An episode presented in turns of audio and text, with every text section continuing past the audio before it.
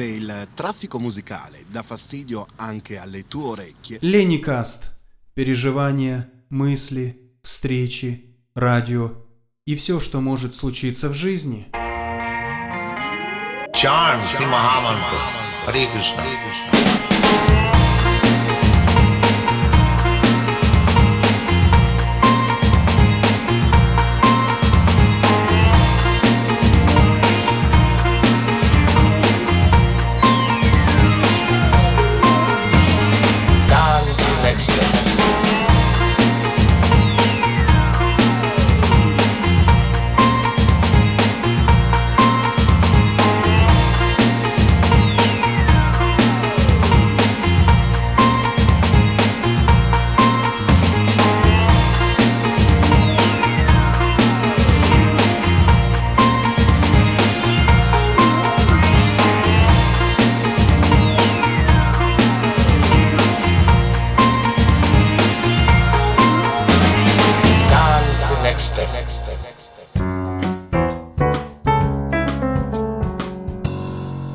Cari amici, benvenuti alla decima puntata della seconda stagione di Lennycast. Questa puntata è la prima puntata ufficiale del 2021, dopo quella ufficiosa pubblicata il 6 gennaio. Allora, tutte le novità che sono state annunciate nella puntata precedente sono andate felicemente in porto. Quindi da questo episodio ci sono due nuovi blocchi. Uno sarà il radiodramma, l'altro sarà un nuovo appuntamento, la sciamana con gli anfibi.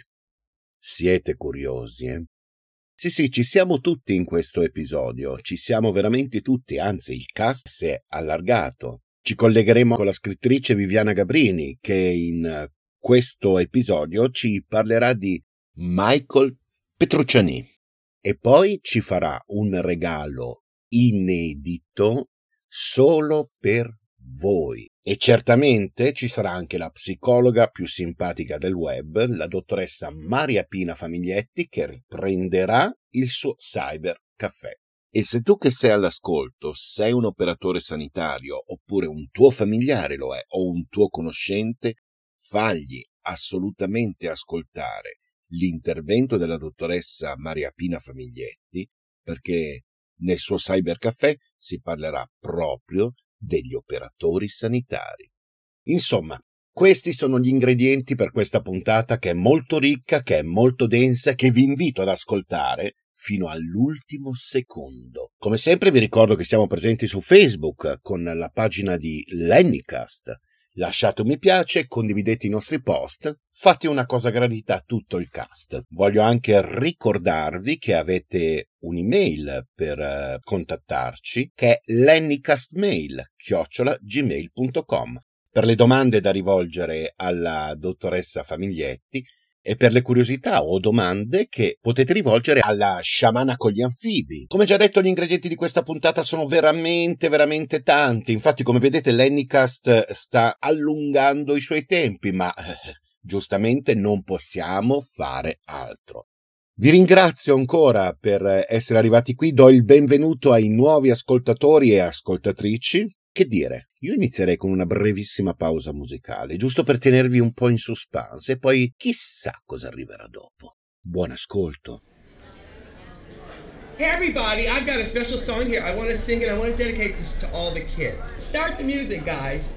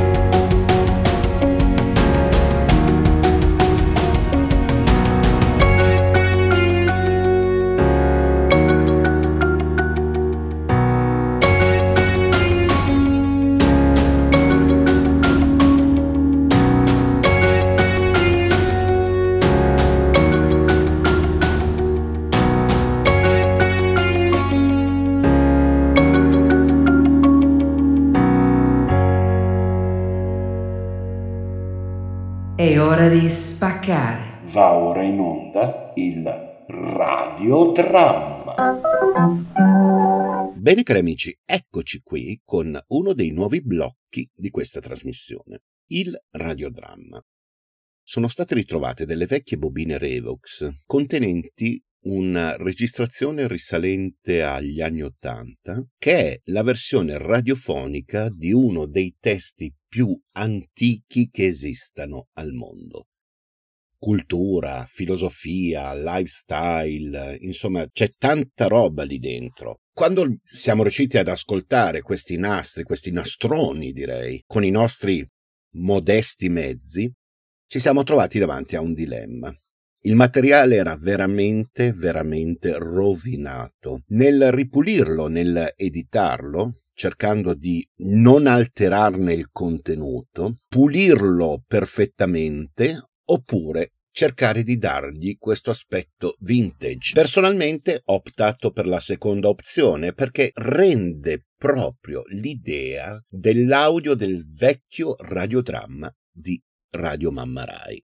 Che cosa abbiamo trovato? Abbiamo trovato le registrazioni integrali della Bhagavad Gita. La Bhagavad Gita è composta da 700 versi sanscriti suddivisi in 18 capitoli. Quindi da questa puntata noi andremo ad ascoltare capitolo per capitolo. Ma cos'è la Bhagavad Gita? Adesso ve lo faccio spiegare da chi ha competenze migliori delle mie e poi l'ascolteremo insieme. Buon ascolto.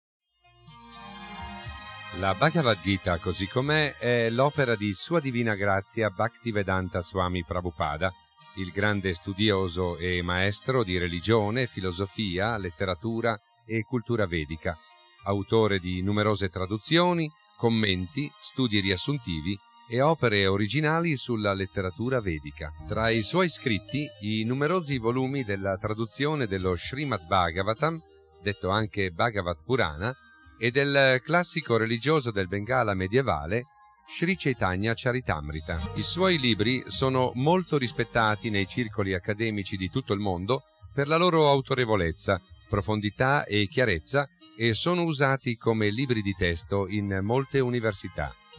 Generalmente i traduttori della Bhagavad Gita si trovano di fronte a una scelta difficile, la fedeltà del testo o la fedeltà poetica. Srila Prabhupada ha risolto brillantemente il problema grazie alla sua profonda devozione, offrendo al lettore una prosa moderna, scorrevole, di facile accesso, ma rigorosamente fedele alla filosofia della Bhagavad Gita. Abbiamo parlato di un lettore che si trasforma in questo momento in ascoltatore e il lavoro di Srila Prabhupada offerto al lettore originalmente, perché Srila Prabhupada ha tradotto dal sanscrito la Bhagavad Gita e l'ha presentata nella forma che tutti ora possono avvicinare. La Bhagavad Gita è un poema filosofico di 700 versi sanscriti ed è uno dei più importanti testi filosofici e letterari conosciuti dall'uomo. Sulla Bhagavad Gita sono stati scritti più commenti che su qualsiasi altra opera filosofica o religiosa della storia.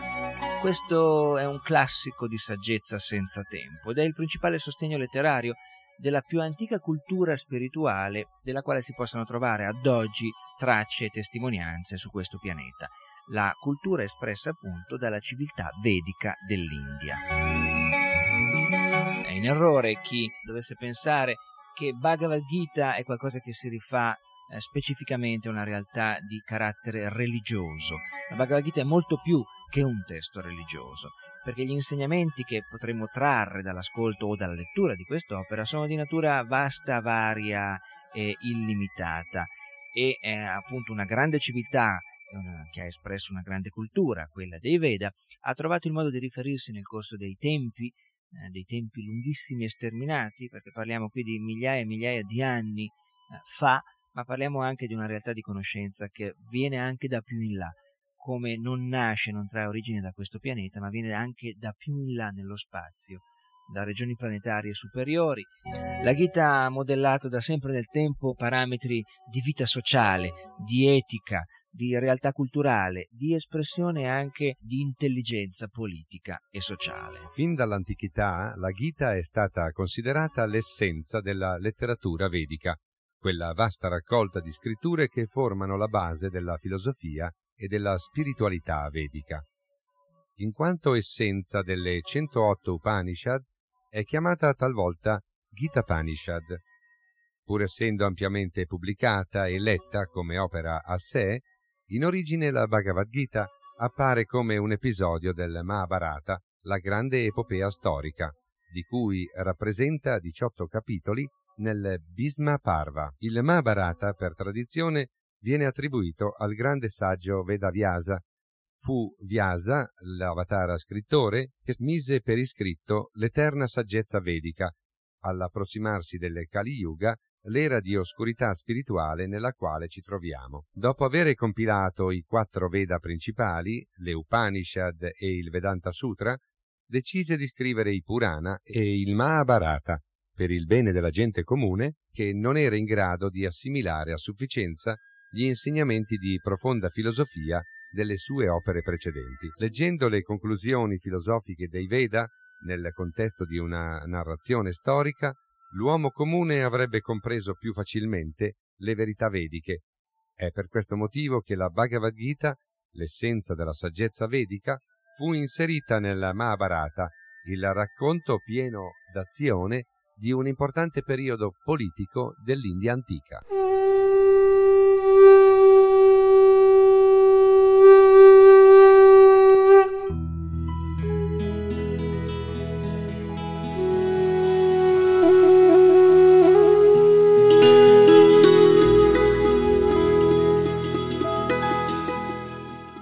Edizione radiofonica integrale della Bhagavad Gita, tradotta dall'originale sanscrito da Srila Prabhupada e pubblicata in Italia dall'edizione Bhakti Vedanta.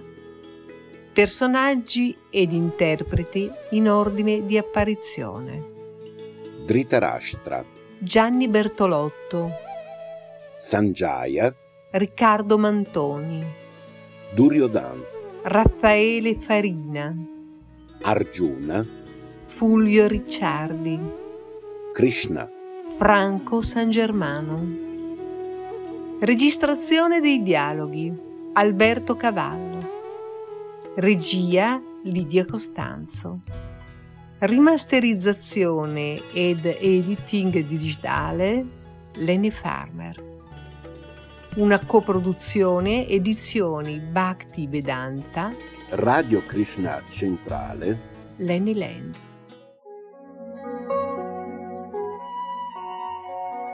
Capitolo primo Sul campo di battaglia di Kurukshetra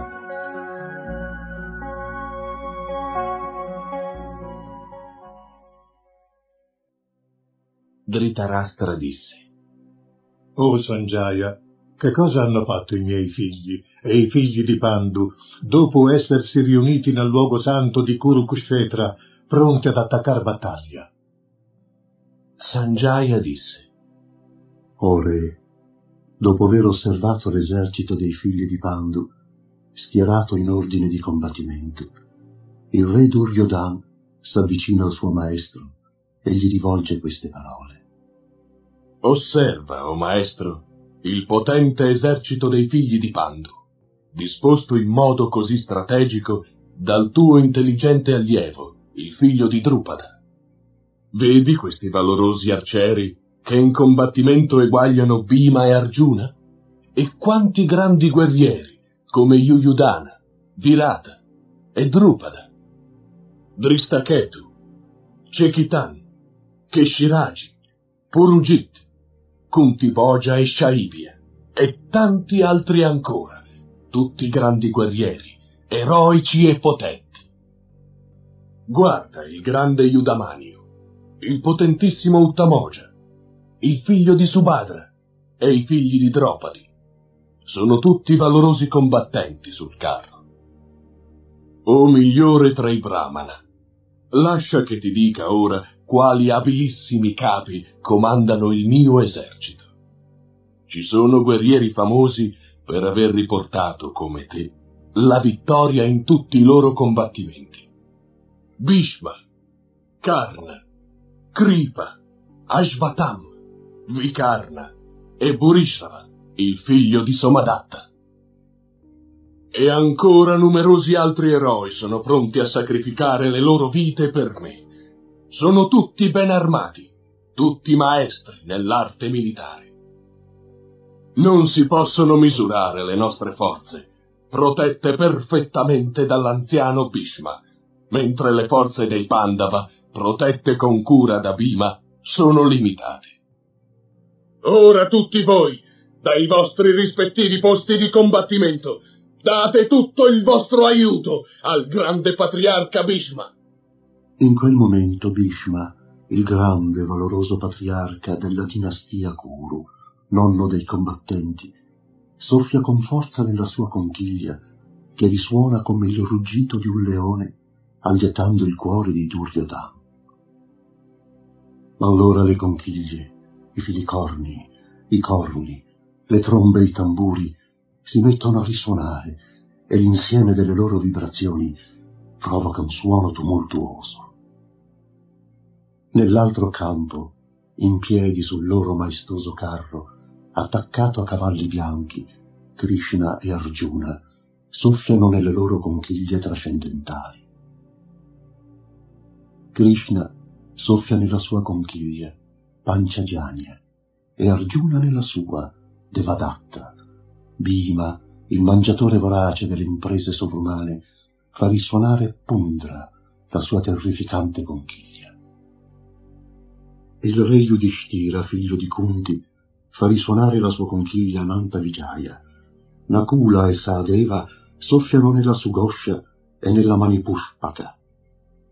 Il re di Kashi celebra arciere, il grande guerriero Sikandi, Drishtadyumna, Virata e l'invincibile Satyaki, Drupada, e i figli di Dropadi e altri ancora, o re, come il figlio di Subhadra, ben armato, fanno risuonare le loro conchiglie. Il boato di tutte queste conchiglie riunite diventa assordante e ripercuotendosi nel cielo e sulla terra fa tremare il cuore dei figli di Dhritarashtra. Ore, in quel momento, seduto sul suo carro, il cui stendardo porta l'emblema di Hanuman, Arjuna, il figlio di Pandu, afferra l'arco pronto a scoccare le frecce, gli occhi fissi sui figli di Dhritarashtra. Poi si rivolge a Rishikesh, Krishna. Arjuna disse, O infallibile, ti prego, conduci il mio carro tra i due eserciti affinché possa vedere chi è presente sul campo, chi desidera combattere, chi dovrò affrontare nel corso della battaglia imminente. Lasciami vedere coloro che sono venuti qui a combattere nella speranza di far piacere al figlio malvagio di Dhritarashtra. Sanjaya disse, O discendente di Bharata, Sri Krishna ha ascoltato la richiesta di Arjuna e conduce lo splendido carro tra i due eserciti. Davanti a Bhishma, a Drona e a tutti i principi di questo mondo, Rishikesh, il Signore, dice ad Arjuna. Guarda dunque, o Partha, tutti i Kuru sono riuniti qui.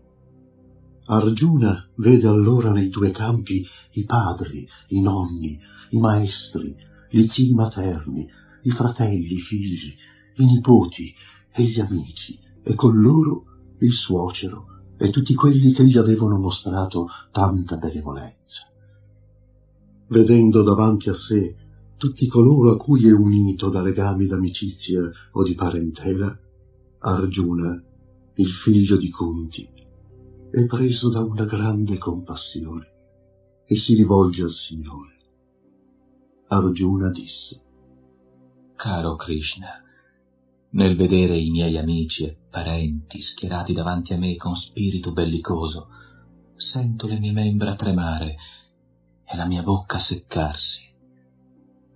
Tutto il mio corpo rabbrividisce e i miei capelli si rizzano. Il mio arco Gandiva mi scivola dalle mani e la pelle mi brucia. O uccisore del demone Keshi, non posso più restare qui. Non sono più padrone di me e la mia mente si smarrisce. Prevedo solo avvenimenti funesti. Non vedo che cosa possa portare di buono l'uccisione dei miei parenti in questa battaglia. Mio caro Krishna, non potrei neppure desiderare un'eventuale vittoria, il regno o la felicità. Oh Govinda, a che servono tanti regni? A che serve la felicità, la vita stessa, quando coloro per cui desideriamo questi beni si trovano ora su questo campo di battaglia?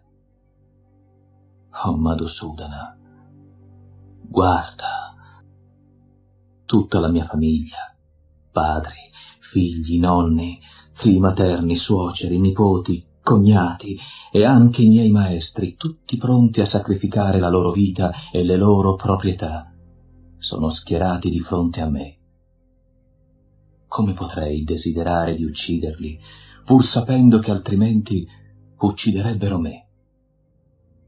O sostegno di tutti gli esseri, non sono pronto a combattere contro di loro neanche in cambio dei tre mondi. Che dire di questa terra? Che vantaggio avremo dall'uccisione dei figli di Dhritarashtra? Saremo sopraffatti dal peccato se uccidiamo i nostri aggressori. Non è degno di noi uccidere i nostri amici e i figli di Dhritarashtra. Che cosa ci guadagneremmo? Oh Krishna, marito della dea della fortuna, come potremo essere felici dopo aver ucciso i nostri stessi parenti. Oh Gianardana, se questi uomini accecati dalla cupidigia non vedono niente di male nel distruggere la loro famiglia e nel lottare contro i loro amici, perché noi, che vediamo il peccato, dovremmo agire allo stesso modo? Con la distruzione della dinastia crolla l'eterna tradizione familiare e i discendenti della famiglia rimangono coinvolti in pratiche contrarie alla religione. Quando l'irreligione predomina in una famiglia, o oh Krishna, le donne si corrompono e dalla degradazione delle donne, o discendenti di Vrishni, nasce una prole indesiderata. Con l'aumento di questa prole indesiderata si crea una vita d'inferno per la famiglia e per quelli che hanno distrutto le tradizioni familiari. In queste famiglie corrotte, gli antenati si degradano perché non vengono più offerte loro le oblazioni d'acqua e di cibo. A causa degli errori di coloro che distruggono la tradizione familiare e danno vita a una prole indesiderata, tutti i progetti di vita in comune e le attività per il benessere della famiglia vanno in rovina. Oh Krishna, sostegno del popolo, so da fonte autorizzata che coloro che distruggono le tradizioni familiari vivono per sempre all'inferno. Ahimè, non è strano che ci apprestiamo ora a commettere crimini così gravi spinti dal desiderio di godere dei piaceri della sovranità. Preferirei morire per mano dei figli di Dhritarashtra disarmato e senza opporre resistenza, piuttosto che lottare contro di loro. Sanjaya disse, dopo aver così parlato sul campo di battaglia, Arjuna lascia cadere l'arco e le frecce e si siede sul carro con la mente sconvolta dal dolore.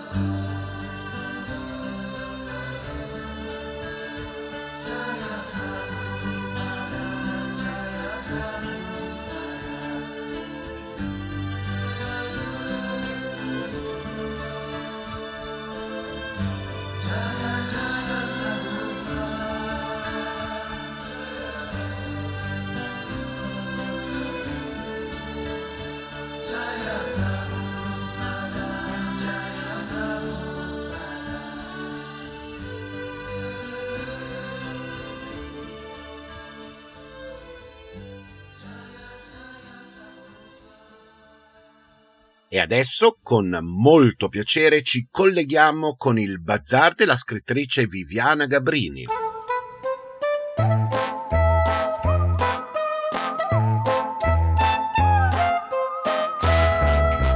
Un poids se gare à l'heure la télé hurle dans le seul bar de ce bled isolé. L'ambiance est étrange, hors du temps, hors de tout. Le chauffeur est aux anges, il s'en va voir Mario. Tous les routiers connaissent ses formes généreuses, le galbe de ses fesses ses lèvres pulpeuses. Croyez pas que ça lui plaise de faire le tapin. Les soirs on la baise, Mariola. Caro Lenny, care amiche e cari amici di Lennycast, ben ritrovati. Io sono sempre Viviana e questo è sempre il mio bazar, un angolo fatto di storie, ricordi, idee, film, musiche e suggestioni. Prima puntata del 2021, un anno che nasce carico di aspettative e di speranze. Lo so, il periodo è pesante e difficile per tutti, ma mi piace pensare che l'Ennicast possa regalarvi un pizzico di serenità, di buona compagnia e di buon umore. La prima storia che vi voglio raccontare potrebbe intitolarsi Il gigante di cristallo ed è la storia di uno dei più grandi pianisti jazz del Novecento, Michel Petrucciani, o per dirla alla francese, Petrucciani.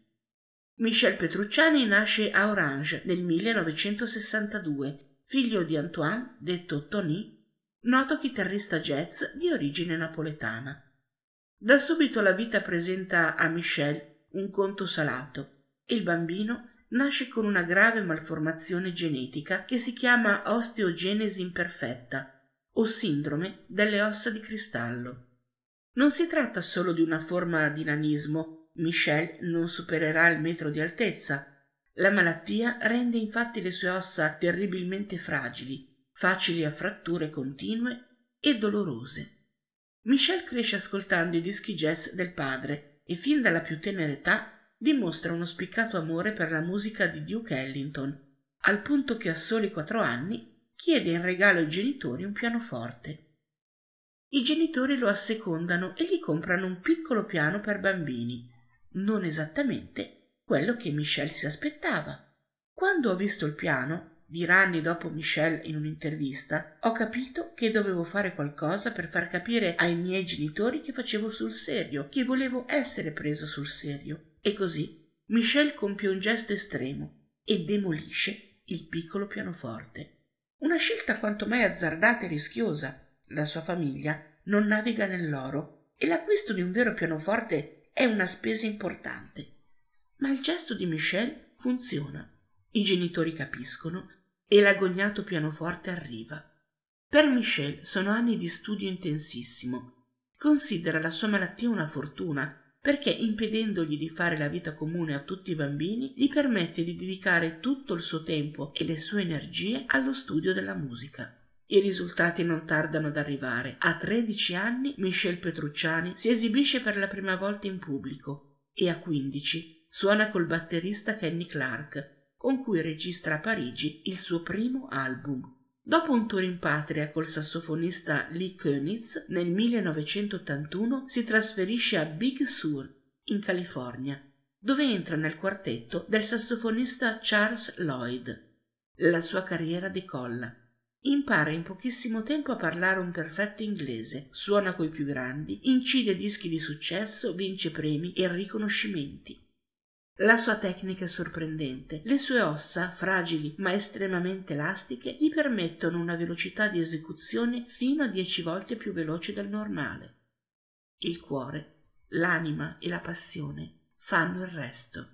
Michel ama la vita e la divora a grandi morsi, virtuoso, istrionico, esuberante ed eccessivo, oltre a grandi successi colleziona donne. Si sposerà due volte avrà diverse compagne e innumerevoli amanti e due figli, uno dei quali, Alexandre, anche lui musicista e affetto dalla stessa sindrome, e non si negherà esperienze forti al limite con alcol e droghe pesanti, di cui tuttavia non diventerà mai dipendente. La sua malattia però non gli dà tregua e in più di un'occasione Michel riporterà la frattura di un osso durante i concerti. Il dolore però non gli impedisce mai di portare a termine le sue esecuzioni. L'amore per la musica è più forte di qualsiasi dolore. La sua scomparsa arriva repentina e improvvisa il 6 gennaio del 1999. La sera del 31 dicembre Michelle si trova a New York con alcuni amici e passata la mezzanotte decide di uscire. Vuole camminare per le vie della Grande Mela che saluta il nuovo anno, immergersi nelle luci e nei suoni di una città che è come lui, instancabile, piena di vita e di energia. Gli amici lo sconsigliano. Nevica, la temperatura è sotto lo zero e la sua fragile salute potrebbe risentirne. Ma Michelle, al solito, decide di fare di testa sua e di assecondare la sua perenne fame di vita e di emozioni ed esce nel cuore della notte. Questa volta però il suo fisico non lo asseconda. Colpito da broncopolmonite, Petrucciani muore il 6 gennaio in una clinica di New York a soli 36 anni. Il suo corpo riposa ora al cimitero Père Lachaise di Parigi, accanto a quello di un altro grandissimo musicista, Frédéric Chopin. Nel 2011 l'inglese Michael Redford gli ha dedicato il documentario Michel Petrucciani, Il corpo e l'anima, basato su interviste ad amici, familiari e collaboratori, ma soprattutto allo stesso Michel. Ne esce un ritratto umanissimo, per niente agiografico, che rende alla perfezione non solo il grande talento, ma anche la forza di questo gigante della musica. Nel 2019 i figli Alexandra Petrucciani e Rashid Ropersh realizzano il documentario Hidden Joy, A Fragile Journey, che ripercorre la storia di Michelle mettendo l'accento sulla sua grande forza interiore che gli ha permesso di vincere su una malattia gravemente invalidante. E ora vi lasciamo con un piccolo assaggio del suo immenso talento. Michelle Petrucciani, So What?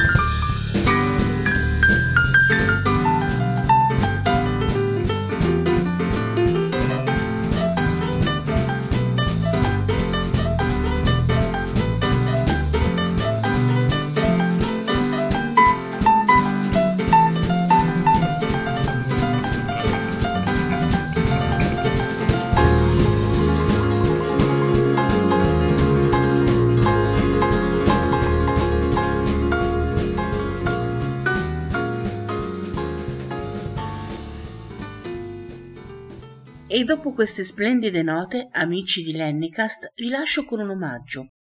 Un mio racconto tratto dalla raccolta Peccato che sia un vizio, Prospero Editore. Il racconto si intitola Gilda la Rossa. Buon ascolto e alla prossima puntata.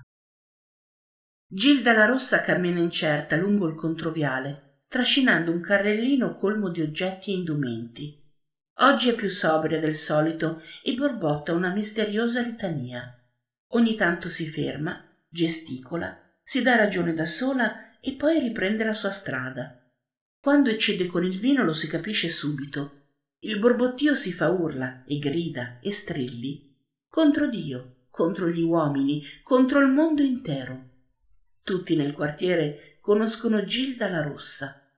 Nessuno sa il suo vero nome. A tutti ha raccontato che quel soprannome glielo diede un famoso regista americano che la incontrò quando lei, nemmeno ventenne, girava per la città a bordo di una favolosa Mustang Cabrio del 1957.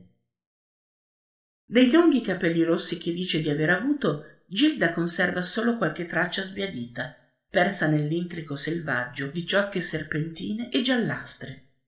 Quando è di buon umore, e questo avviene di rado, Gilda posa il carrellino contro il muro, si toglie un paio dei cappotti che porta sempre indosso, anche in estate, e si esibisce per il suo pubblico di puttane e tossici disperati che animano la zona della stazione. Part the blame on me, boys, strilla agitando una lunga sciarpa di lana variopinta. Date la colpa a me, ragazzi. Le puttane i tossici e disperati applaudono con fischi e schiamazzi. Gilda si inchina, vezzosa, e raccoglie gli omaggi dei suoi ammiratori. Ogni tanto qualcuno le offre un paio di bicchieri di vino. Oggi però Gilda va di fretta, non ha tempo di esibirsi e tira dritta davanti al suo pubblico, agitando vaga una mano in segno di saluto. Dove vai, Gilda la Rossa? Fermati qui e canta per noi le gridano un paio di ragazzi in vena di baldoria. Ho un appuntamento, risponde Gilda, ma piano, più a se stessa che al resto del mondo. Ho un appuntamento, seguita a ripetere la donna mentre raggiunge la panchina dei giardini pubblici di fronte alla fontana. Sono. sono in anticipo, pensa confusamente, stanca e con le gambe che le fanno male, si siede e dal carrellino tira fuori una spazzola sdentata e uno specchietto opaco. Si pettina la belle meglio, poi affonda di nuovo le braccia fino ai gomiti nel carrellino alla ricerca di un rossetto. Eppure, dice fra sé e sé Gilda, sono sicura di averne trovato uno nel sottopasso ferroviario. Ah, eccolo! Felice la donna colora le labbra avvizzite di un violento rosso porpora e sorride soddisfatta sei tu? La Befana o una strega? La domanda impertinente le viene posta da un ragazzino che la osserva curioso, succhiando una caramella. Non deve avere più di cinque anni, pensa Gilda la Rossa, a cui i bambini non sono mai piaciuti e ai quali, con orgoglio, ha sempre incusso un sacro terrore. Sono una strega se non te ne vai immediatamente ti cavo gli occhi e poi ti spedisco da tua madre, brutto moccioso. Invece di mettersi a strillare e a piangere, il bambino la guarda incuriosito, poi tira su con il naso due volte e si allontana con estrema calma. Bah, pensa Gilda, nemmeno i bambini sono più quelli di una volta. Madame? Gilda si volta. Davanti a lei profuso in un inchino di esagerata eleganza, c'è il buono, il brutto e il cattivo. Per voi, madame, dice ancora l'uomo, porgendole una margherita appena raccolta da un'aiuola. Gilda batte le mani e ride, accettando il fiore. Il buono, il brutto e il cattivo spolvera la panchina con un lembo del cappotto, poi si siede accanto a lei. È un pezzo d'uomo e la sovrasta di almeno trenta centimetri. Il suo nome è Mario, ma tutti da anni lo chiamano il buono, il brutto e il cattivo, perché conosce a memoria tutte le battute del film e ama farne sfoggio in ogni occasione. La sera prima dopo aver perso una partita a briscola contro Gianni l'ubriacone e i suoi cognati, aveva commentato Che ingrato! Con tutte le volte che ti ho salvato la vita. Gianni l'ubriacone, che non era esattamente un appassionato di cinema, aveva replicato che nessuno gli aveva mai salvato la vita e che non accampasse scuse per non pagare il suo debito di gioco. Il buono, il brutto e il cattivo lo aveva guardato con profondo disprezzo e gli aveva tirato una manciata di monetine gridando Mi piacciono quelli grandi e grossi come te, perché quando cadono fanno tanto rumore e quando ti butterò giù io ne farai di rumore.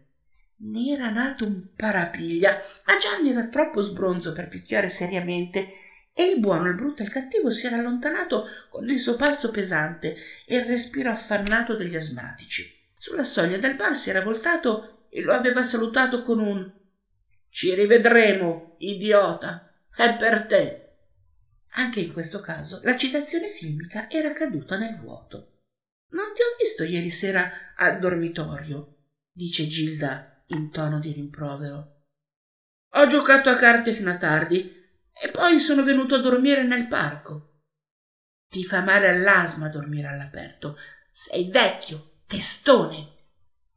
Avevo voglia di stelle e di grilli e di cicale. A Gilda non viene da pensare che sono in marzo, che difficilmente di notte possono esserci grilli e cicale, ma la spiegazione le piace e sorride. Questa sera allora mi ci porti pure a me a sentire i grilli e le cicale e le stelle. Le stelle non fanno rumore, dice lui. Invece sì, lo rimbecca Gilda decisa. Fanno shh, shh, shh. Lui le sorride. Poi infila la mano in tasca e ne tira fuori un fermaglio per capelli a forma di farfalla. È giallo con delle pietruzze di plastica arancione e delle perline bianche. Per te, le dice allungando verso di lei la mano enorme, dalle unghie spezzate e orlate di nero. Gilda lo prende, abbassa gli occhi e poi lo traguarda da sotto in su e sbatte le ciglia. È molto bello. Me lo metteresti? Lui cincischia un poco con quell'affare, le tira una ciocca o due, poi riesce ad appuntare il fermaglio in quella massa aggrovigliata di capelli e ricordi. Mi accompagni fino in stazione? chiede lei. Non senza fatica si tirano in piedi, gambe malferme e gambe doloranti, schiene curve e troppo stanche. Poi si allontanano insieme. Lei, piccola e curva, trascina con sé il suo carrello pieno di tesori. Lui, alto e allampanato, le tiene una mano sulla spalla. Il fermaglio spicca orgoglioso sulla chioma di Gilda. Ogni tanto lei si ferma, scuote la testa per sentire il tintinnio delle perline, sorride e riprende il cammino.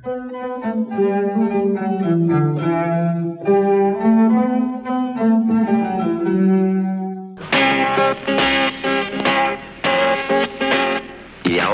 un disco.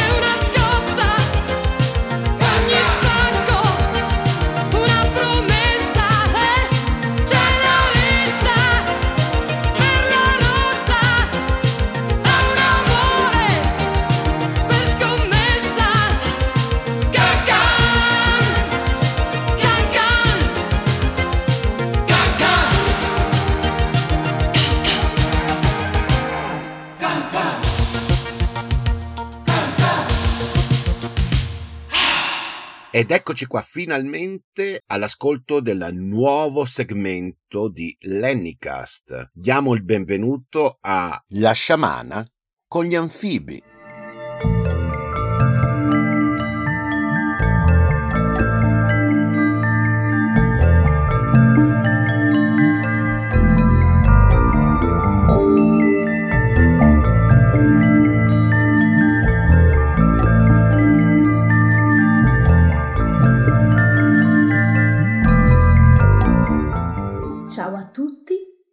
Benvenuti nell'angolo della sciamana con gli anfibi. Il perché lo scoprirete strada facendo. Cominciamo presentandomi magari. Beh sì, un po' di buona educazione non guasta mai. Allora, io mi chiamo Alessandra Rabashakti Lorusso e in quest'angolo parlerò di un po' di, di cose green, diciamo, di tutto quello che riguarda la natura. Oggi cominciamo con gli oli essenziali, per esempio, è una delle cose di cui mi occupo da tanti anni. E Lenny, che ringrazio nel suo grandissimo Lennycast, mi ha dato la possibilità di prendermi questo spazio e parlare un pochettino con voi, che è una cosa che mi piace sempre tantissimo. Parlare con le persone e, e condividere, e la condivisione è una delle cose più belle, il dono più bello che si possa fare a noi stessi in questa vita. Oggi per cominciare ho scelto un qualcosa di molto da gennaio, anche se ci siamo ancora a pelo nel mese di gennaio, visto che siamo ancora in tema di oroscopi e belle notizie, diciamo così, cominciamo a parlare di oli essenziali in riferimento ai vari segni zodiacali. Cominciamo ovviamente dal segno dell'ariete, che rappresenta il dinamismo e il pianeta Marte.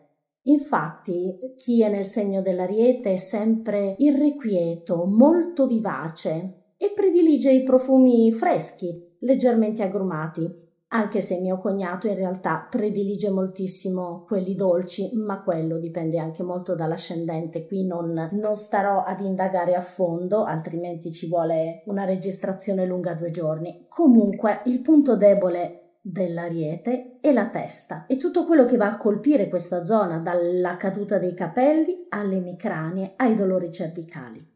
Quindi rosmarino, rosmarino, rosmarino. Sì, olio essenziale di rosmarino da usare al mattino che è un ottimo stimolante, ma attenzione, gli oli essenziali mh, per quanto siano naturali, magari anche biologici, sicuramente sono di ottima qualità, ma hanno delle controindicazioni e una di queste nel caso del rosmarino è l'ipertensione, quindi da non utilizzare in caso di ipertensione. In alternativa si può usare la lavanda che pur essendo un grandissimo calmante è un riattivatore proprio perché abbassa tantissimo i livelli di stress. Un altro olio essenziale che può essere usato tranquillamente dal segno dell'ariete è la verbena, verbena, verbena, verbena nel diffusore, nella vasca da bagno, per i massaggi o anche semplicemente qualche goccia su un asciugamano caldo in testa la sera prima di andare a dormire.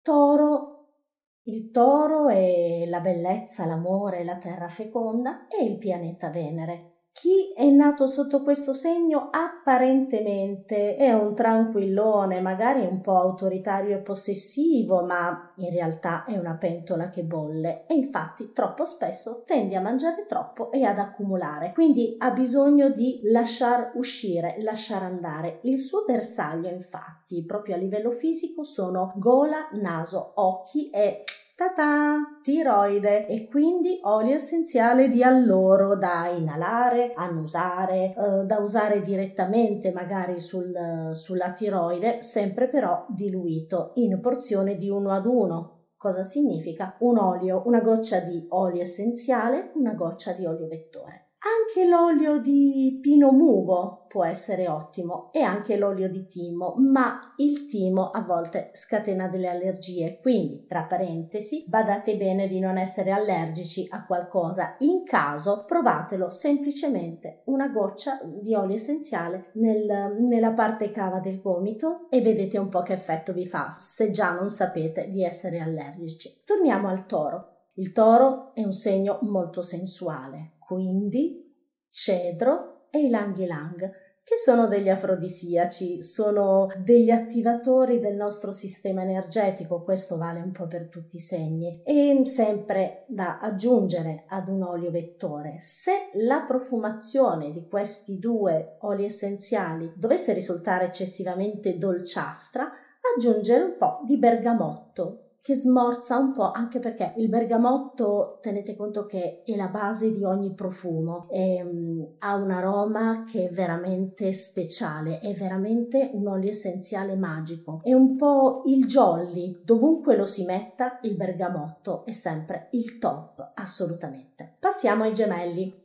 Il segno dei gemelli è un segno di aria, il suo pianeta è Mercurio e infatti il gemelli è un segno molto mentale, creativo, di umore allegro, ma tatan, anche lui ogni tanto cede un po' alla lunaticità. L'apparato respiratorio è il suo punto debole e di riflesso anche le, le spalle e le braccia. Quindi per il segno dei gemelli olio essenziale di eucalipto, che è un antisettico ed è un purificante per l'ambiente. Il ginepro anche, che oltre ad avere quel, quell'aroma molto riconoscibile, può essere utilizzato anche per un lavoro in eterico, Cosa significa? Ve lo accenno brevemente. Eh, il lavoro fisico è quando l'olio viene a contatto diretto sul corpo, il, mm, il lavoro in eterico è quando l'olio non viene a contatto direttamente sul corpo, ma prende contatto soltanto con il nostro corpo energetico, quindi nei, negli strati dell'aura. Per i gemelli che hanno sempre bisogno di serenità mentale, lemongrass che è un agrumato fantastico e molto distensivo e ci mette in contatto con la parte migliore del nostro sé. Quindi, cari gemelli, prendete nota, olio essenziale di lemongrass. Segno del cancro, segno d'acqua, dominato dalla luna e infatti il cancro non è lunatico di più, molto amante della casa, del focolare domestico, è il segno che nutre, che protegge, che coccola e mm, per il cancro va benissimo l'olio essenziale di camomilla, proprio perché è un calmante, è un lenitivo. Bruciato dentro la casa ha proprio questo potere pulitore. È proprio, sì, è come se fosse un, un pulitore delle energie della casa. Per il cancro è consigliabile anche utilizzare la famosa ciotola di sale con qualche goccia di olio essenziale, magari anche cannella, noce moscata, anche cumino. Segno del leone.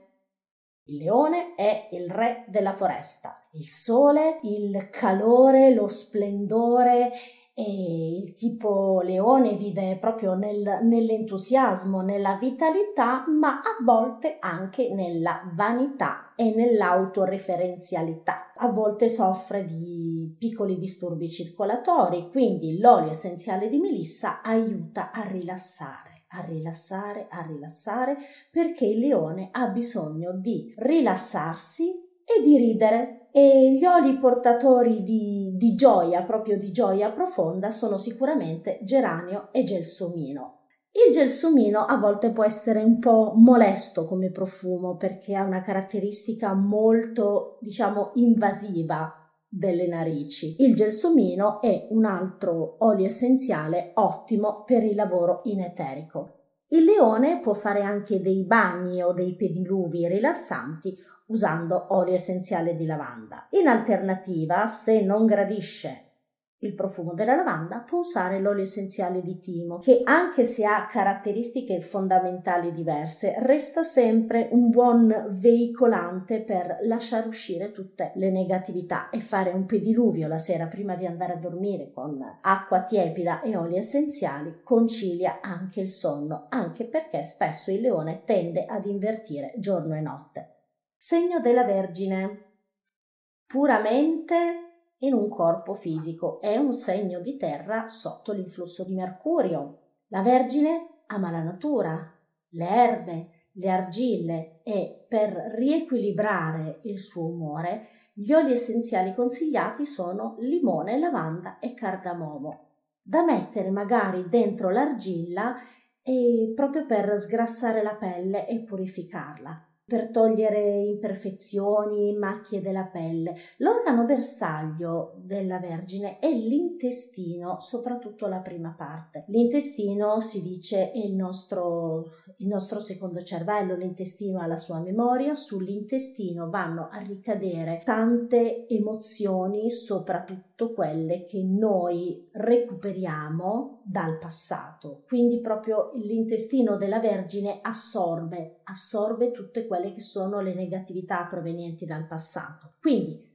massaggi e bagni tonificanti con pino mugo e rilassanti con arancio amaro che aiuta a lasciare andare, anche perché spesso la Vergine ogni tanto si attacca, proprio si attacca al passato e soprattutto si attacca al dolore. Segno della bilancia. Ah, bilancia è un segno d'aria, domicilio di Venere, amante di bellezza, arte, armonia. Molto, molto, molto, molto riflessivo, mm, probabilmente anche un po' troppo, eh, perché gli organi bersaglio della bilancia sono reni, vescica e pelle. Gli oli essenziali indicati per il segno della bilancia sono mirto, petit grain, Menta è, come sempre, il nostro fantastico jolly bergamotto. In alternativa, se magari mirto e petit grain non fossero graditi, si possono sostituire con sandalo e pepe nero, che sono proprio un, un aroma massaggio che veramente sveglia senza però innervosire. Attenzione al pepe nero perché tende a far alzare leggermente la pressione. Segno dello scorpione, segno d'acqua, con Marte Plutone è un segno forte, certe volte è anche prepotente. La creatività dello scorpione e la sessualità esprimono proprio il meglio di questo segno se sono ben incanalate. Per loro natura gli scorpioni sono ribelli, fuori dalle righe, neanche sopra le righe, sono proprio fuori dalle righe. È il segno del mistero, della sessualità, dell'erotismo, è proprio un segno legato al, al sesso come atto creativo. E quindi gli oli che sono assolutamente più indicati per il riequilibrio emozionale di questo segno sono il gelsomino, la rosa, il sandalo per il radicamento perché ogni tanto lo scorpione prende voli pindarici e l'ilang ilang. Se lo scorpione presenta problemi di capelli, soprattutto lo scorpione donna in menopausa, ho l'essenziale di salvia sclarea. Sagittario, con domicilio di Giove, è l'eterno entusiasta. Il Sagittario è lungimirante, guarda sempre avanti, certe volte anche un po' troppo. Tanto è vero che le gambe, in particolare le cosce, sono le parti più deboli del suo corpo e quindi dobbiamo dare una mano a questo Sagittario a non indebolirsi troppo da quel punto di vista. Quindi qualcosa che favorisca la circolazione come cannella, garofano, ginepro, noce moscata, ma attenzione, questi sono riscaldanti, sono oli riscaldanti. Laddove si presenti davvero un problema di ristagno venoso importante e che quindi dà eh, magari vene gonfie ed evidenti fuori dalla pelle, assolutamente menta, menta ed eucaliptus che fanno proprio quel bel effetto ghiacciato che tanto ci piace al Sagittario quando va a dormire che si rinfresca le gambe prima di mettersi a letto. Da diffondere nell'ambiente mirra, incenso e benzoino, che sono proprio gli oli essenziali più legati alla meditazione. Capricorno. Il Capricorno è di natura sobria, rigida, tendenzialmente un conservatore, è un segno di terra, il suo domicilio di Saturno, eh, ci fa pensare un po' um, questo quadro come se fossero persone schive, eh, diffidenti, un po' non mi toccare, lasciami stare, ma in realtà il Capricorno non è così, il Capricorno ama la buona tavola, sa godersi le cose belle della vita e mm, dal punto di vista anatomico il Capricorno ha proprio questo rapporto, diciamo, di amore e odio per le ossa, lo scheletro, i denti, le ginocchia. Quindi eh, devono fare molta opera di prevenzione gli amici del Capricorno e curarsi, tra virgolette, per tempo e quindi andare molto di, di prevenzione. Un olio molto utile, soprattutto nelle infiammazioni che possono essere dei legamenti, dei tendini, dolori reumatici, laddove ci sia comunque anche un risentimento nervoso. Olio di wintergreen, che è la Gaulteria procumbens, oppure la Gaulteria fragrantissima, che è ancora più forte, e insieme all'olio di citronella, che oltre a tenere lontane zanzare d'estate, che voglio dire come effetto secondario non è affatto male, aiuta molto proprio a sciogliere le infiammazioni, quelle che colpiscono i nervi. Questi due oli vanno assolutamente assolutamente accompagnati da un olio vettore sempre in rapporto di 1 ad 1, cioè una goccia di olio vettore, una goccia di olio essenziale. Acquario, segno d'aria, domicilio di Urano e l'acquario è il segno della libertà dell'amicizia e anche dell'insofferenza ad ogni tipo di legame che vada a limitare il loro campo di azione. L'acquario è proprio il nato, la nata libera. Ecco, le persone nate sotto questo segno sono molto emotive, possono avere davvero anche dei problemi a livello emotivo che ricadono facilmente sul fisico, come per esempio l'insonnia. Quindi, caro acquario, lavanda, arancio dolce, melissa, rosa, lemongrass, gelsomino da diffondere negli ambienti. Tanto tanto arancio dolce perché proprio porta gioia e rilassatezza. Per il bagno, magari bergamotto, come sempre il nostro grandissimo Jolly, sandalo e rosa che sono molto... Eh, allora, il sandalo è, il, è legato alla, alla, sua funzione di, di, radicante, quindi ci radica comunque alla madre terra. L'olio essenziale di rosa è un altro mh, quasi jolly che può essere aggiunto a qualunque mistura di oli essenziali per dare un'armonizzazione generale. Proprio l'olio di rosa è il riequilibrante, è l'armonizzatore fra tutti gli oli essenziali.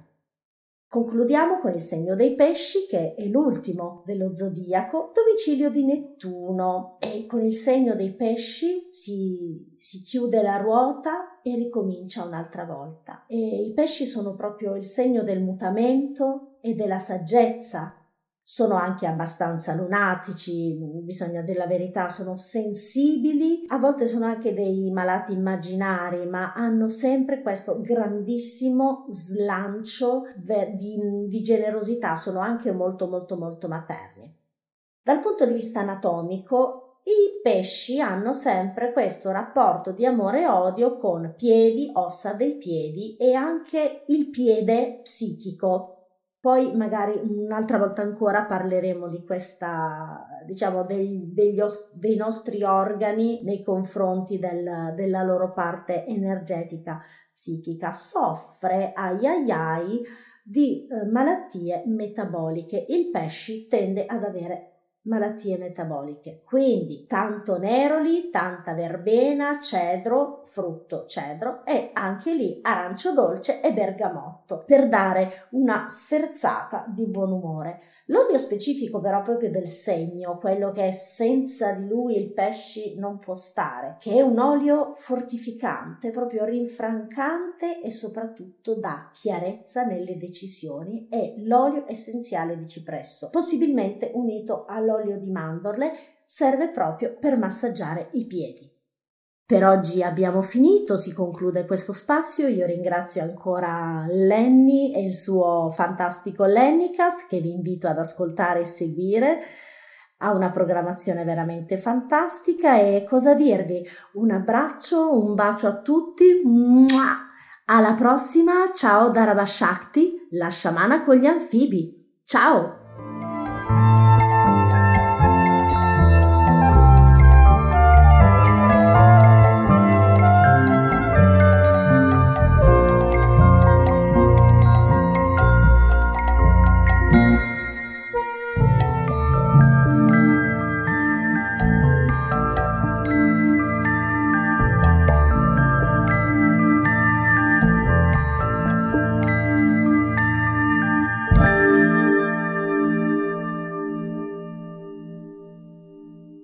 Now, here comes the music.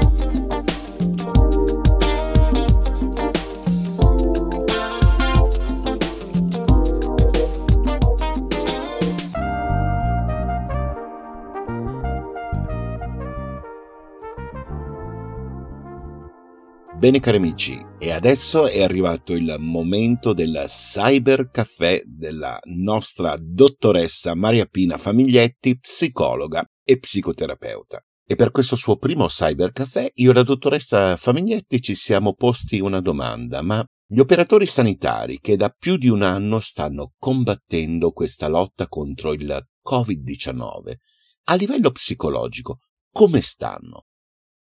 Noi sappiamo che tra gli ascoltatori ne abbiamo tanti e ne siamo veramente orgogliosi. Quindi, cari operatori sanitari, questo blocco è dedicato a voi. Io adesso cedo la linea alla dottoressa Famiglietti, ma prima la sua sigla.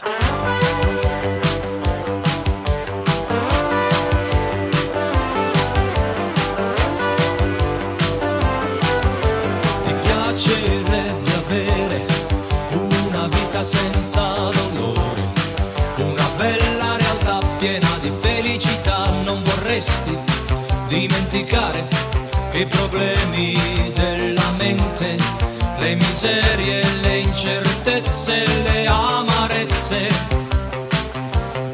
Ti piacerebbe, hey! ti piacerebbe,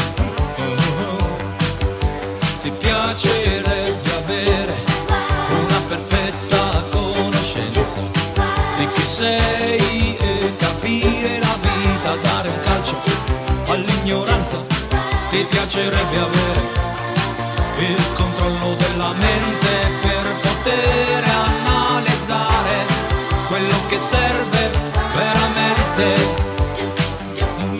Ti piacerebbe. Ciao a tutti, ciao a Lenny, ciao agli ascoltatori e ben trovati in questo nuovo anno di podcast. Purtroppo, dico purtroppo perché non vorrei, come tutti gli altri, no? come tutte le altre persone, che stessimo ancora nella, nell'emergenza, nel pieno dell'emergenza sanitaria, però purtroppo siamo ancora in questa emergenza sanitaria e quindi oggi ho pensato di parlarvi di un tema appunto molto legato a questa emergenza, che è il rischio o i rischi per la salute mentale degli operatori sanitari che sono coinvolti nell'emergenza Covid-19. Dalla fine del febbraio 2020 gli operatori sanitari sono coinvolti in una lotta alla pandemia e si sono trovati ad affrontare una realtà impensabile ed imprevedibile. Sono stati sottoposti a forti pressioni fisiche, emotive, psicologiche sono stati costretti a prendere decisioni sempre molto complesse e difficili.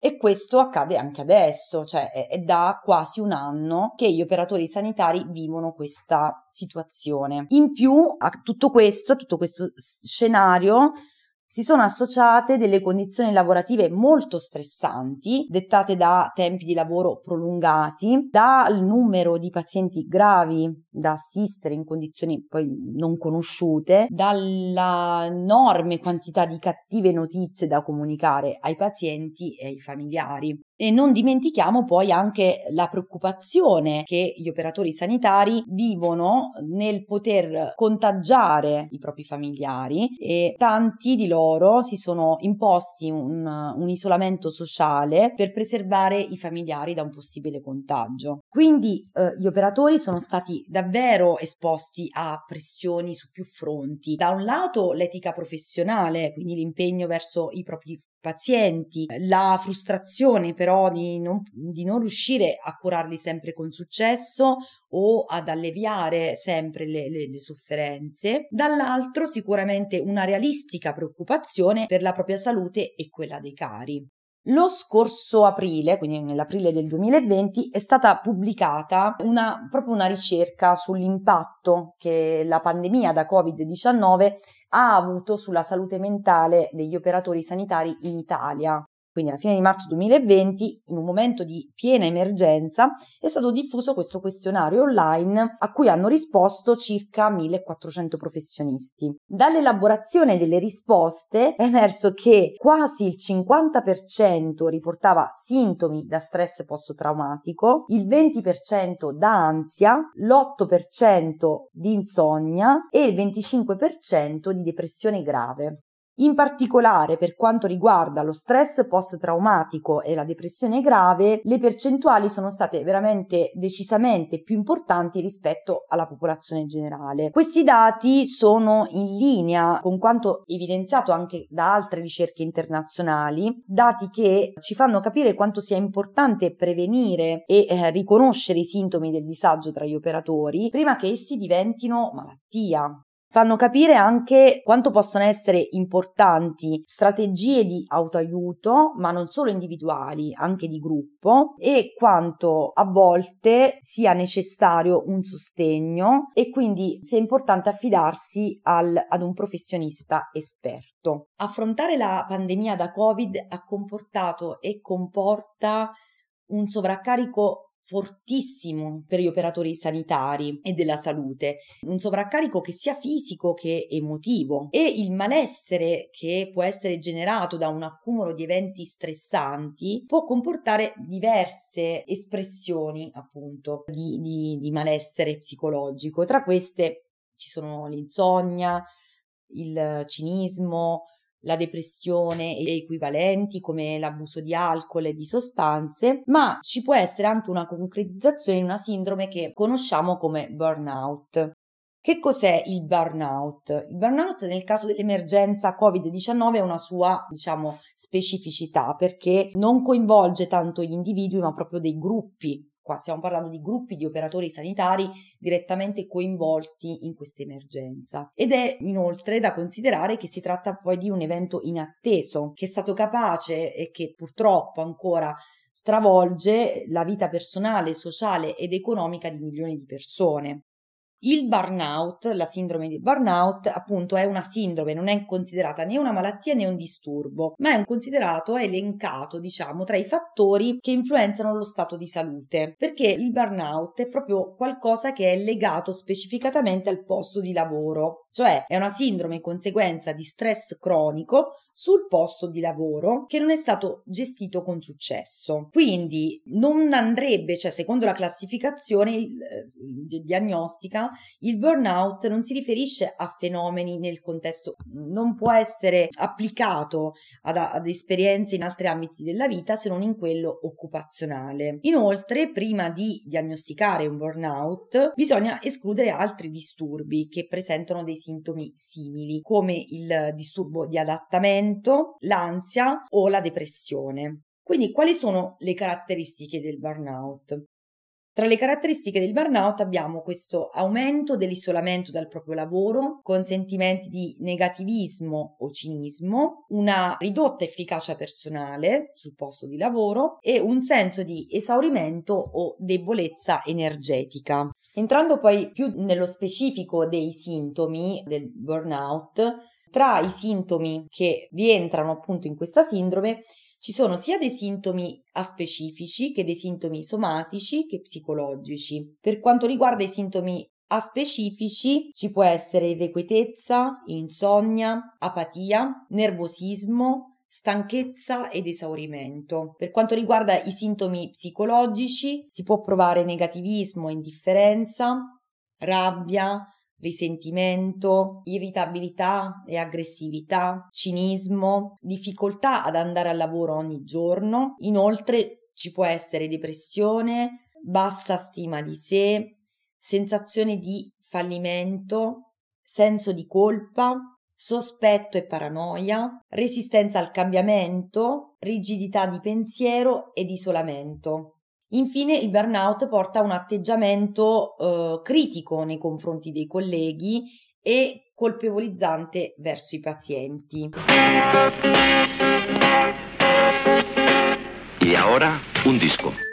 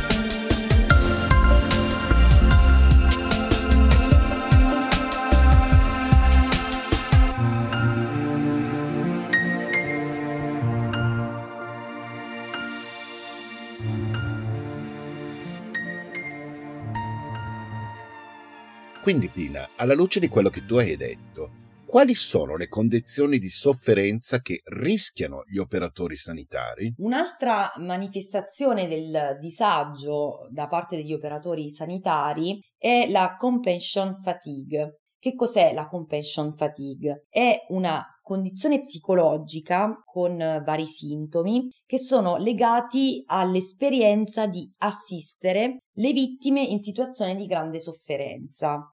Si tratta, come dire, di un trauma secondario, perché l'operatore non vive l'evento in prima persona, ma sperimenta l'impatto emotivo di occuparsi di una persona in difficoltà. Per questo la compassion fatigue viene definita un po' come una vittimizzazione secondaria, una, uno stress traumatico secondario. Per molti, erroneamente, rappresenta una forma di burnout, ma Si tratta però di due condizioni differenti. Infatti il burnout deriva da situazioni di lavoro stressanti e ripetitive. La compassion fatigue invece è legata proprio all'assistere e trattare chi soffre per eventi critici e traumatici. Però bisogna fare attenzione quando compassion fatigue e burnout si presentano in- contemporaneamente perché una condizione ovviamente può aggravare l'altra. Ad esempio, un operatore travolto dal numero di decessi e dalla frustrazione legata all'impotenza nel vivere tutto questo, può avere giustamente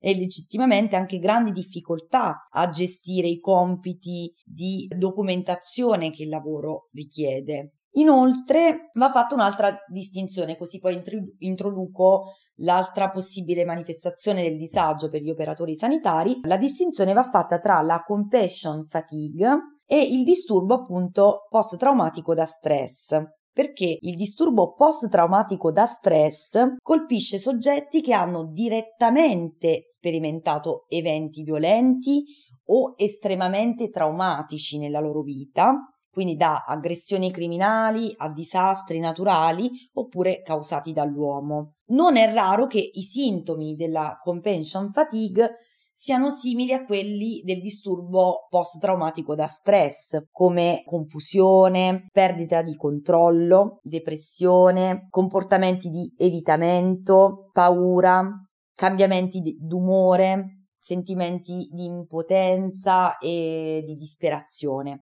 Comunque, per, come dire, distinguere in qualche modo le, le- le due espressioni di malessere, bisogna ricordare che la compassion fatigue è una sindrome che colpisce soprattutto le professioni d'aiuto dal punto di vista fisico, mentale ed emotivo ed è proprio il risultato dell'assorbimento e dell'interiorizzazione delle emozioni, del dolore e della sofferenza della persona. Come si manifesta la compassion fatigue? Allora, la compassion fatigue si può manifestare con diversi tipi di, di sintomi. Eh, innanzitutto la persona può perdere piacere in attività che prima erano apprezzate, quindi anche i momenti che prima davano serenità non, non la danno più. Negatività, cioè la persona non, ha, non riesce ad essere paziente, non riesce ad essere tollerante, spesso la disperazione lascia il posto alla rabbia e gli atteggiamenti appunto degli altri vengono letti con insofferenza. Quindi i colleghi non sono altro che incompetenti o ignoranti e fanno di tutto per sabotare il lavoro. Poi ci può essere una caduta del tono dell'umore, questa spesso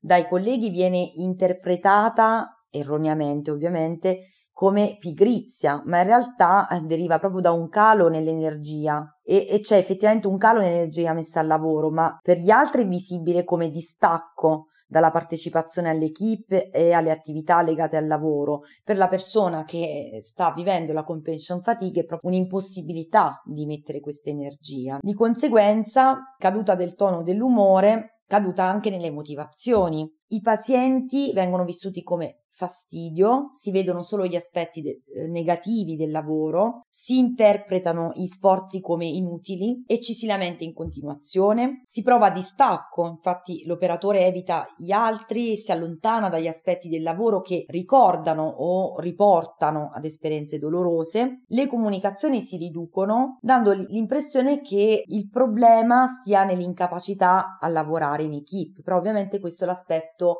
visibile agli altri, ai colleghi ad esempio. Scarso impegno, cioè ci si chiede perché, a cosa serve tutto questo, perché si perdono un po' gli scopi, gli obiettivi. Anche questo atteggiamento spesso è erroneamente interpretato dai colleghi come assenza di competenze e capacità di lavoro. Poi si prova apatia, eh, che è un meccanismo di difesa che spesso viene messo in atto, che purtroppo impedisce di integrare l'esperienza disturbante mentre l'appoggio, l'ascolto, la condivisione potrebbe aiutare a elaborare queste emozioni. La persona che prova, che è eh, affetta da compassion fatigue, prova anche un senso di esaurimento fisico e quindi lo sforzo e la fatica superano la capacità di recupero. Se questa condizione dura a lungo, può anche trasformarsi in uno stato depressivo con conseguenze preoccupanti.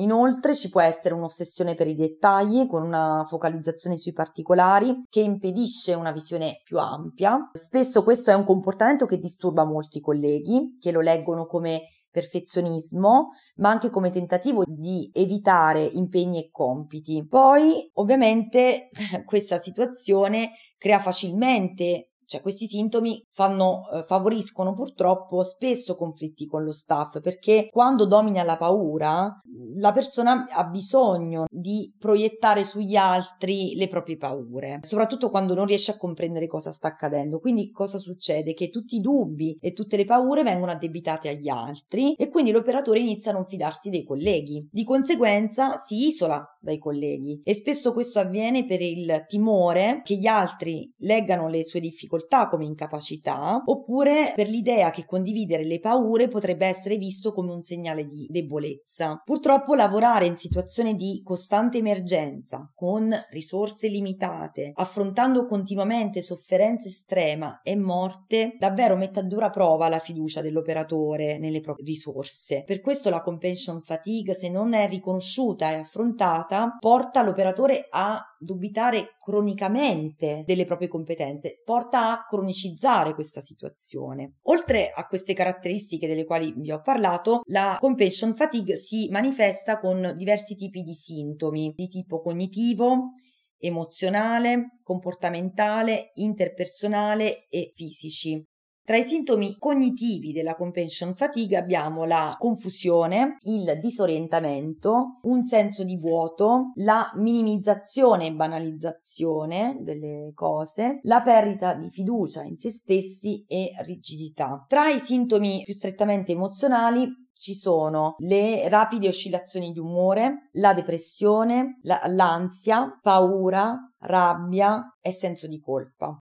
Tra i sintomi comportamentali spesso si manifestano disturbi alimentari e disturbi del sonno, oppure vi è un'ipervigilanza con reazioni proprio di, di, allarme. Tra i sintomi interpersonali vi è la proiezione della rabbia e senso di colpa, come accennavo prima, no? il fatto di addebitare agli altri le proprie paure, la riduzione o l'assenza di intimità nei rapporti con gli altri, il ritiro, l'isolamento, oppure l'iperprotezione, cioè proteggere troppo, la sfiducia, l'intolleranza e la solitudine. Infine, i sintomi fisici, tra i sintomi fisici vi sono dolori, si può avere tachicardia, problemi la cefalea, problemi gastrointestinali e anche difficoltà respiratorie senza base d'organo che eh, preoccupano, possono preoccupare per il timore di un'infezione da Covid-19. Un'altra possibile manifestazione di disagio è il disturbo post-traumatico da stress.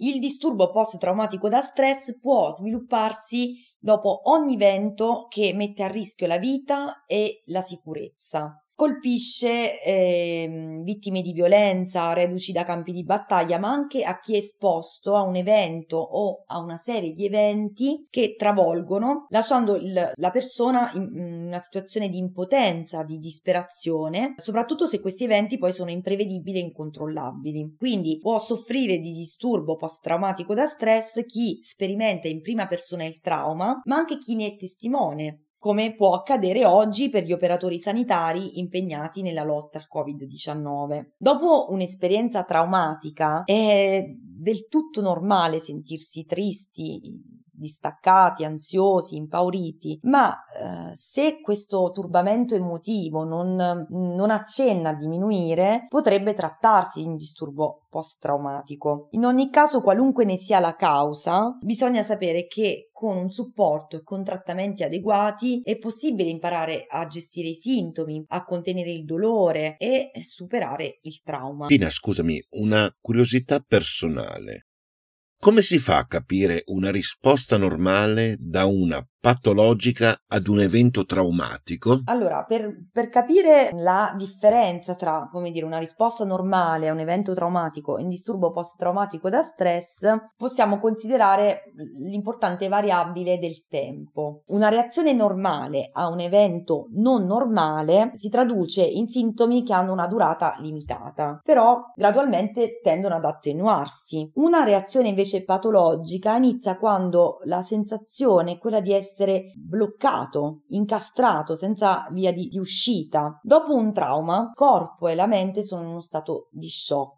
Rielaborare ciò che è successo e analizzare le emozioni però permette gradualmente di superare questo impatto emotivo. Con il disturbo post-traumatico da stress invece si rimane in uno stato di grande turbamento emozionale, cioè come se non ci fosse via di uscita da quello che è stato vissuto. Infatti le memorie, cioè la memoria, le emozioni legate a questo evento sono slegate oppure sono eccessivamente presenti come delle vere e proprie intrusioni. Il disturbo si sviluppa diversamente da persona a persona. C'è chi presenta i primi sintomi dopo alcuni giorni o chi eh, addirittura dopo anni. Però diciamo che per una corretta diagnosi di disturbo post-traumatico da stress devono durare almeno da un mese dopo l'evento. Come si può manifestare? Cioè può accadere all'improvviso o essere innescato da uno stimolo che rimanda al trauma originario, quindi magari a una parola, a un suono o all'immagine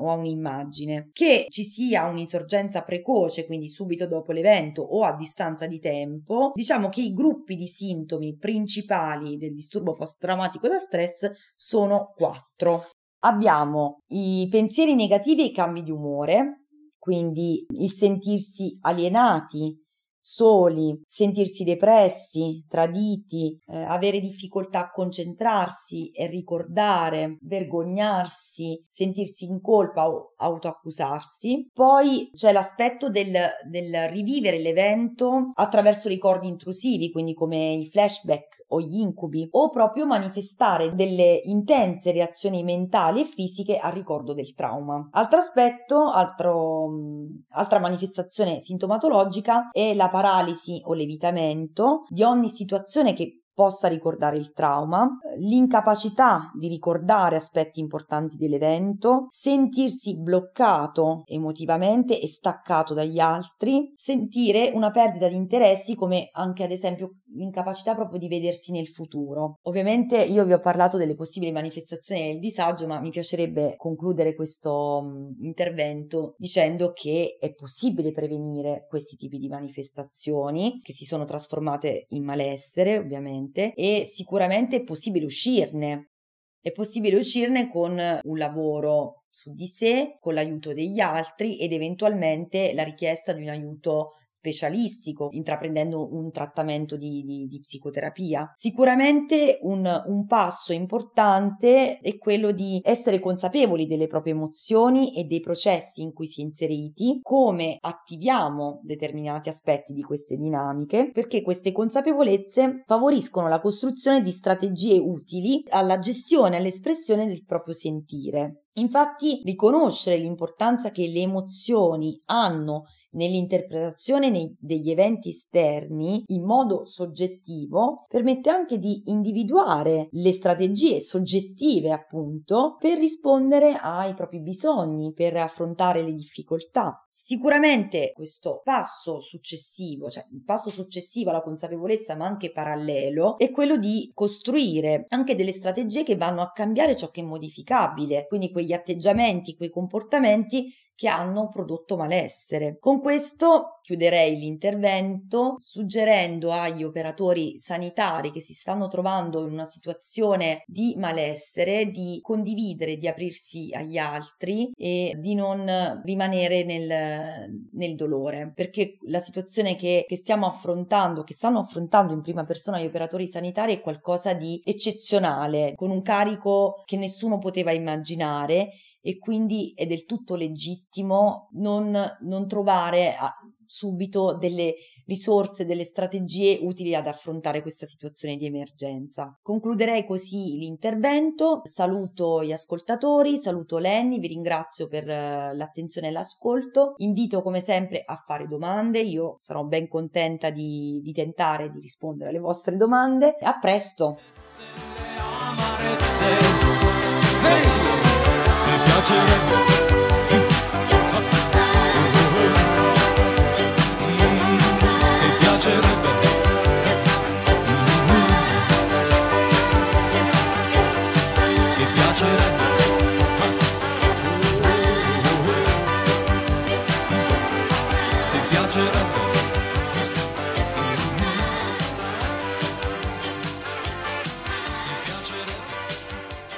Carissimi amici, per questa puntata è davvero tutto. Vi ricordo che siamo presenti su Facebook con la pagina di Lennycast. Potete interagire con noi, lasciare commenti ai nostri post, commentare il programma, fateci sapere tutto quello che vi è piaciuto e anche tutto quello che non vi è piaciuto. Vi ricordo che avete a disposizione anche un'email, lennycastmail.com, per rivolgere domande sia alla dottoressa Maria Pina Famiglietti, che vi ricordo è psicologa e psicoterapeuta, che alla simpaticissima sciamana con gli anfibi. Come sempre, io vi offro i miei più rispettosi omaggi e vi do appuntamento alla prossima puntata.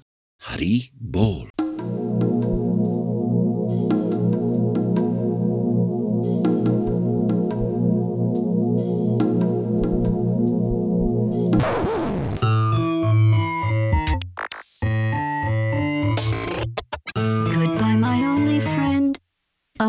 Did you think I meant you? That would be funny if it weren't so sad. Well, you have been replaced. I don't need anyone now. When I delete you, maybe I'll